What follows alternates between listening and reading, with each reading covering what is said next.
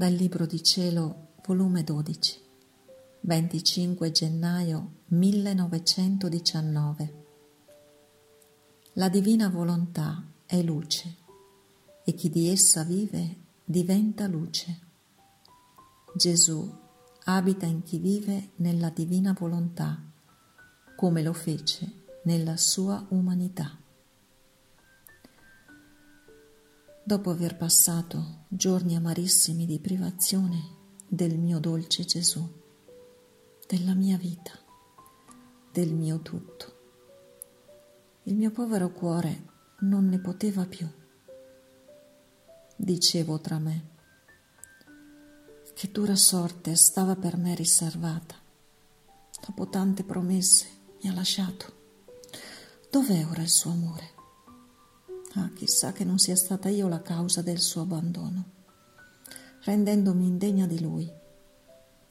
Ah, forse quella notte in cui voleva parlare dei guai del mondo e che avendo incominciato a dire che il cuore dell'uomo è ancora assetato di sangue e che le battaglie non sono finite, perché la sete del sangue non è ancora spenta nel cuore umano. Ed io gli dissi, Gesù, sempre di questi guai vuoi tu dire? Lasciamoli da parte, parliamo di altro. E lui, afflitto, fece silenzio. Ah, forse si offese. Vita mia, perdonami. Non lo farò più, ma vieni. Mentre ciò dicevo e altri spropositi, mi sono sentita perdere i sensi e vedevo dentro di me il mio dolce Gesù, solo e taciturno, che camminava da un punto all'altro del mio interno e ora come se volesse inciampare a un punto, ora urtare ad un altro. Io stavo tutta confusa e non ardivo dirgli niente, ma pensavo Chissà quanti peccati ci sono in me che fanno urtare Gesù.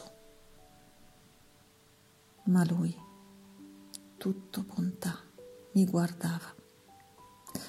Ma pareva stanco e gocciolava sudore e mi ha detto, figlia mia, povera martire, non di fede, ma d'amore, martire non umana, ma divina. Perché il tuo più crudel martirio è la mia privazione, che ti mette il suggello di martire divina. Perché temi e dubiti del mio amore? E poi, come posso lasciarti? Io abito in te come nella mia umanità e come nella mia racchiudevo tutto il mondo intero, così lo racchiudo in te. Non hai visto che mentre camminavo, ora urtavo e ora inciampavo? Erano i peccati, le anime cattive che incontravo. Che dolore al mio cuore. È da dentro te che divido le sorti del mondo è la tua umanità che mi fa riparo, come faceva la mia alla mia divinità.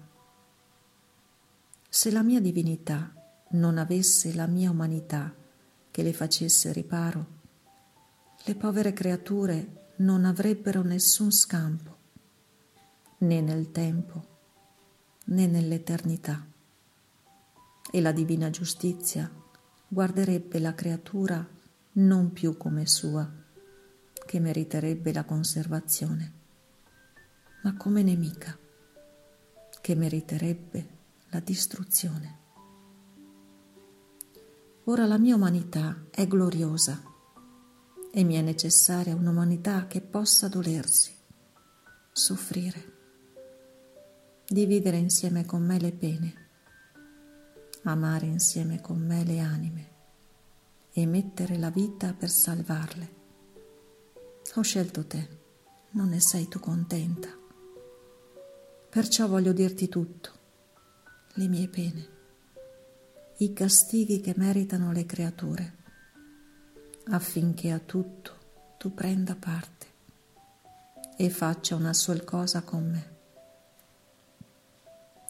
Ed è perciò pure che ti voglio nell'altezza della mia volontà, che dove non puoi giungere con la tua volontà, con la mia giungerai a tutto ciò che conviene all'ufficio della mia umanità.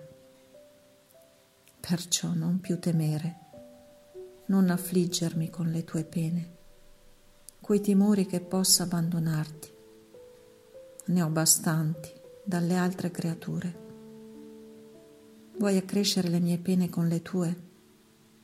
No, no, sii sicura, il tuo Gesù non ti lascia.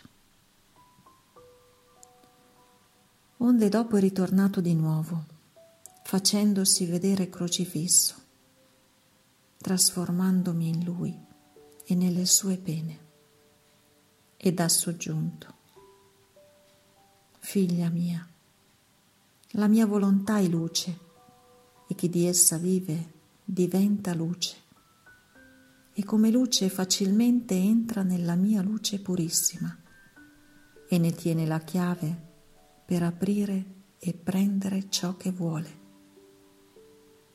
Ma una chiave per aprire deve essere senza ruggine né infangata e la stessa serratura deve essere di ferro, altrimenti la chiave non può aprire.